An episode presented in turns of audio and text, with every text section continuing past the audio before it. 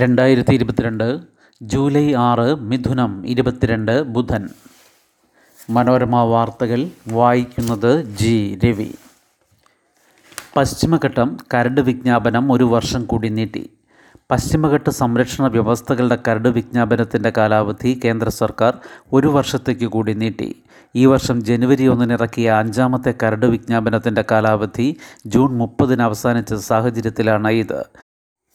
June മുപ്പതിനകം അന്തിമ വിജ്ഞാപനം പ്രഖ്യാപിക്കാനാണ് കേന്ദ്ര വനം പരിസ്ഥിതി മന്ത്രാലയം ശ്രമിച്ചതെങ്കിലും കേരളവും കർണാടകവും ഉൾപ്പെടെ സംസ്ഥാനങ്ങൾ ഉന്നയിച്ച പ്രശ്നങ്ങളിൽ തീർപ്പുണ്ടാക്കാൻ കഴിഞ്ഞില്ല. ഇതിനായി ഏപ്രിലിൽ പുതിയ കമ്മിറ്റിയെ വെച്ചെങ്കിലും ഫലമുണ്ടായില്ല.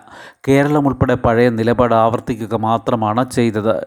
റിപ്പോർട്ട് നൽകാൻ സമിതി ഒരു വർഷം കൂടി സമയം ചോദിച്ചതും കേന്ദ്ര വനം പരിസ്ഥിതി മന്ത്രാലയം പരിഗണിച്ചു. രണ്ടായിരത്തി പതിമൂന്നിൽ കസ്തൂരി രംഗൻ സമിതി ശുപാർശകളുടെ അടിസ്ഥാനത്തിൽ ഇറക്കിയ ഓഫീസ് മെമ്മോറാണ്ടമാണ് ഇപ്പോൾ പ്രാബല്യത്തിലുള്ളത്. കർശന നിയന്ത്രണങ്ങളുള്ള പരിസ്ഥിതി ലോല മേഖലയുടെ പരിധിയിൽ നിന്ന് ആയിരത്തി മുന്നൂറ്റി മുപ്പത്തിയേഴ് പോയിന്റ് രണ്ട് നാല് ചതുരശ്ര കിലോമീറ്റർ കൂടി ഒഴിവാക്കണമെന്നായിരുന്നു കേരളത്തിന്റെ ആവശ്യം. ഇവിടുത്തെ താമസക്കാരുടെ നിത്യജീവിത പ്രശ്നം ചൂണ്ടിക്കാട്ടിയാണ് ഇത്.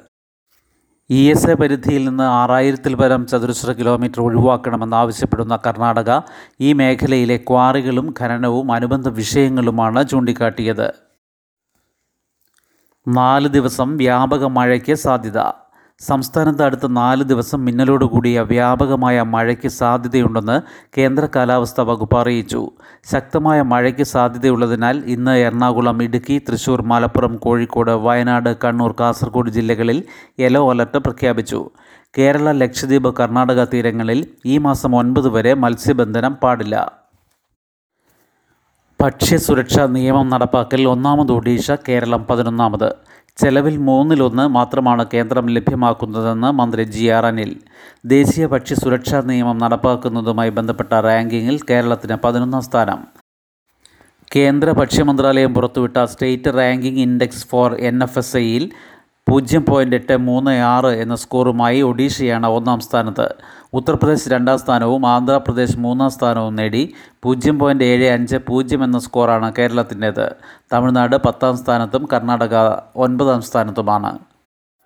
പൊതുവിതരണ സംവിധാനത്തിന്റെ മികവ് ഭക്ഷ്യസുരക്ഷാ നിയമം പ്രാബല്യത്തിലുള്ള പ്രദേശം ആനുകൂല്യം ലഭിക്കുന്ന ജനവിഭാഗങ്ങൾ വിതരണം ചെയ്യുന്ന ഭക്ഷ്യവസ്തുക്കളുടെ മികവ് തുടങ്ങിയ വിശദാംശങ്ങൾ പരിഗണിച്ചാണ് ഇൻഡെക്സ് തയ്യാറാക്കിയത്. ഇന്നലെ രാജ്യത്തെ ഭക്ഷ്യവകുപ്പ് മന്ത്രിമാരുടെ സമ്മേളനത്തിൽ കേന്ദ്രമന്ത്രി പീയൂഷ് ഗോയലാണ് ഇൻഡെക്സ് പുറത്തുവിട്ടത്. കേരള ഭക്ഷ്യമന്ത്രി ജി ആർ അനിലും സമ്മേളനത്തിൽ പങ്കെടുത്തു. അഗതി കേന്ദ്രങ്ങൾക്കുള്ള അരിയും ഗോതമ്പും നിർത്തി. കേരളത്തിൽ ആയിരത്തി എണ്ണൂറ് സ്ഥാപനങ്ങൾ സംസ്ഥാനം ഇടപെടണമെന്ന് ആവശ്യം. വൃദ്ധസദനങ്ങളിൽ അടക്കമുള്ള അഗതി കേന്ദ്രങ്ങളിലേക്ക് സൗജന്യ നിരക്കിൽ നൽകി വന്നിരുന്ന ഭക്ഷ്യവസ്തുക്കളുടെ വിതരണം നിർത്തലാക്കിയ നടപടിക്കെതിരെ പ്രതിഷേധം ശക്തമാകുന്നു. കേന്ദ്ര സർക്കാരിന്റെ തീരുമാനത്തിനെതിരെ സംസ്ഥാനം അടിയന്തരമായി ഇടപെടണമെന്നാണ് ആവശ്യം. അഭയഭവനുകളിലേക്കും ബാലഭവനുകളിലേക്കും പൊതുവിതരണ വകുപ്പ് സൗജന്യ നിരക്കിൽ നൽകിയിരുന്ന അരിയുടെയും ഗോതമ്പിന്റെയും വിതരണം ഭക്ഷ്യസാമഗ്രികൾ സ്റ്റോക്കില്ലെന്ന കാരണം പറഞ്ഞാണ് നിർത്തലാക്കിയത്. വെൽഫെയർ സ്കീമിൽപ്പെടുത്തി കേന്ദ്രത്തിൽ നിന്ന് ലഭിക്കുന്ന ഭക്ഷ്യ ഉൽപ്പന്നങ്ങളായിരുന്നു ഇവ. ഈ സ്കീമിൽ കേന്ദ്രവിഹിതം ഇനി ഉണ്ടാകില്ലെന്ന കാരണത്താലാണ് ഈ പദ്ധതി നിർത്തലാക്കിയത്. സ്കീം പ്രകാരം വിതരണത്തിനാവശ്യമായ ഭക്ഷ്യവസ്തുക്കൾ സ്റ്റോക്കില്ലെന്ന് കാട്ടി പൊതുവിതരണ ഉപഭോക്തൃ കാര്യാലയത്തിൽ നിന്ന് ജില്ലാ സപ്ലൈ ഓഫീസർമാർക്കാണ് അറിയിപ്പ് ലഭിച്ചത്. തുടർന്ന് റേഷൻ കട അധികൃതർ ഓർഫനേജ് കൺട്രോൾ ബോർഡിനെ ഇക്കാര്യം അറിയിക്കുകയായിരുന്നു. സൗജന്യ നിരക്കിൽ ഭക്ഷ്യവസ്തുക്കൾ ലഭിക്കുന്ന ഏകദേശം ആയിരത്തി എണ്ണൂറ് സ്ഥാപനങ്ങളാണ് കേരളത്തിലുള്ളത്. ബാലഭവനുകൾ അഭയഭവനുകൾ ഭിന്നശേഷിക്കാരുടെ താമസ കേന്ദ്രങ്ങൾ പാലിയേറ്റീവ് കെയർ സെന്ററുകൾ എന്നിവിടങ്ങളിൽ കഴിയുന്ന ഒരു ലക്ഷത്തോളം പേരുടെ അന്നമാണ് ഇതുവഴി മുടങ്ങുന്നത്.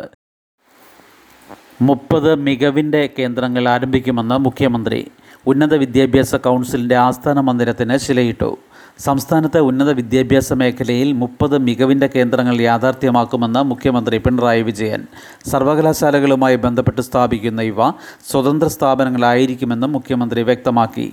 ഉന്നത വിദ്യാഭ്യാസ മേഖലയിൽ നടപ്പാക്കുന്ന ശാക്തീകരണ പദ്ധതികളുടെ ഉദ്ഘാടനവും ഉന്നത വിദ്യാഭ്യാസ കൗൺസിലിന്റെ ആസ്ഥാന മന്ദിരത്തിന്റെ ശിലാസ്ഥാപനവും നിർവഹിക്കുകയായിരുന്നു അദ്ദേഹം. വിദ്യാഭ്യാസ രംഗത്ത് കേരളം മുൻപന്തിയിലാണെങ്കിലും കാലത്തിന് അനുസൃതമായ കോഴ്സുകൾക്ക് ചേരണമെന്നും പഠിക്കണമെന്നുമുള്ള വിദ്യാർത്ഥികളുടെ ആവശ്യം വേണ്ട വിധം നിറവേറ്റാനാകാത്തത് കുറവായി നിൽക്കുകയാണെന്ന് മുഖ്യമന്ത്രി പറഞ്ഞു. മികവിന്റെ കേന്ദ്രങ്ങൾ ഉണ്ടായില്ലെന്നതാണ് ഈ കുറവിന് കാരണം. അത് തിരുത്താനുള്ള ശ്രമങ്ങളാണ് നടത്തുന്നത്. മികവിന്റെ കേന്ദ്രങ്ങൾ സർവകലാശാലകളുമായി ബന്ധപ്പെട്ടായിരിക്കും നിൽക്കുന്നതെങ്കിലും സർവകലാശാലകളുടെ നിയന്ത്രണത്തിലായിരിക്കില്ല. അവ സ്വതന്ത്രമായിരിക്കും. അക്കാദമിക് രംഗത്തെ മുന്നേറ്റത്തിന് തടസ്സമായി നിൽക്കുന്ന വിഷയങ്ങൾ ക്രോഡീകരിച്ച് ഉന്നത വിദ്യാഭ്യാസ കൗൺസിൽ നിയോഗിച്ച കമ്മീഷനുകൾ റിപ്പോർട്ട് നൽകിയിട്ടുണ്ട്. അവ ഷെൽഫിൽ വയ്ക്കാനുള്ളതല്ല നടപ്പാക്കാനുള്ളതാണ്. ഇത് പൂർത്തിയാകുന്നതോടെ ഇപ്പോഴത്തെ പ്രശ്നങ്ങൾക്ക് പരിഹാരമാകുമെന്നും മുഖ്യമന്ത്രി പറഞ്ഞു. ശുഭദിനം. നന്ദി.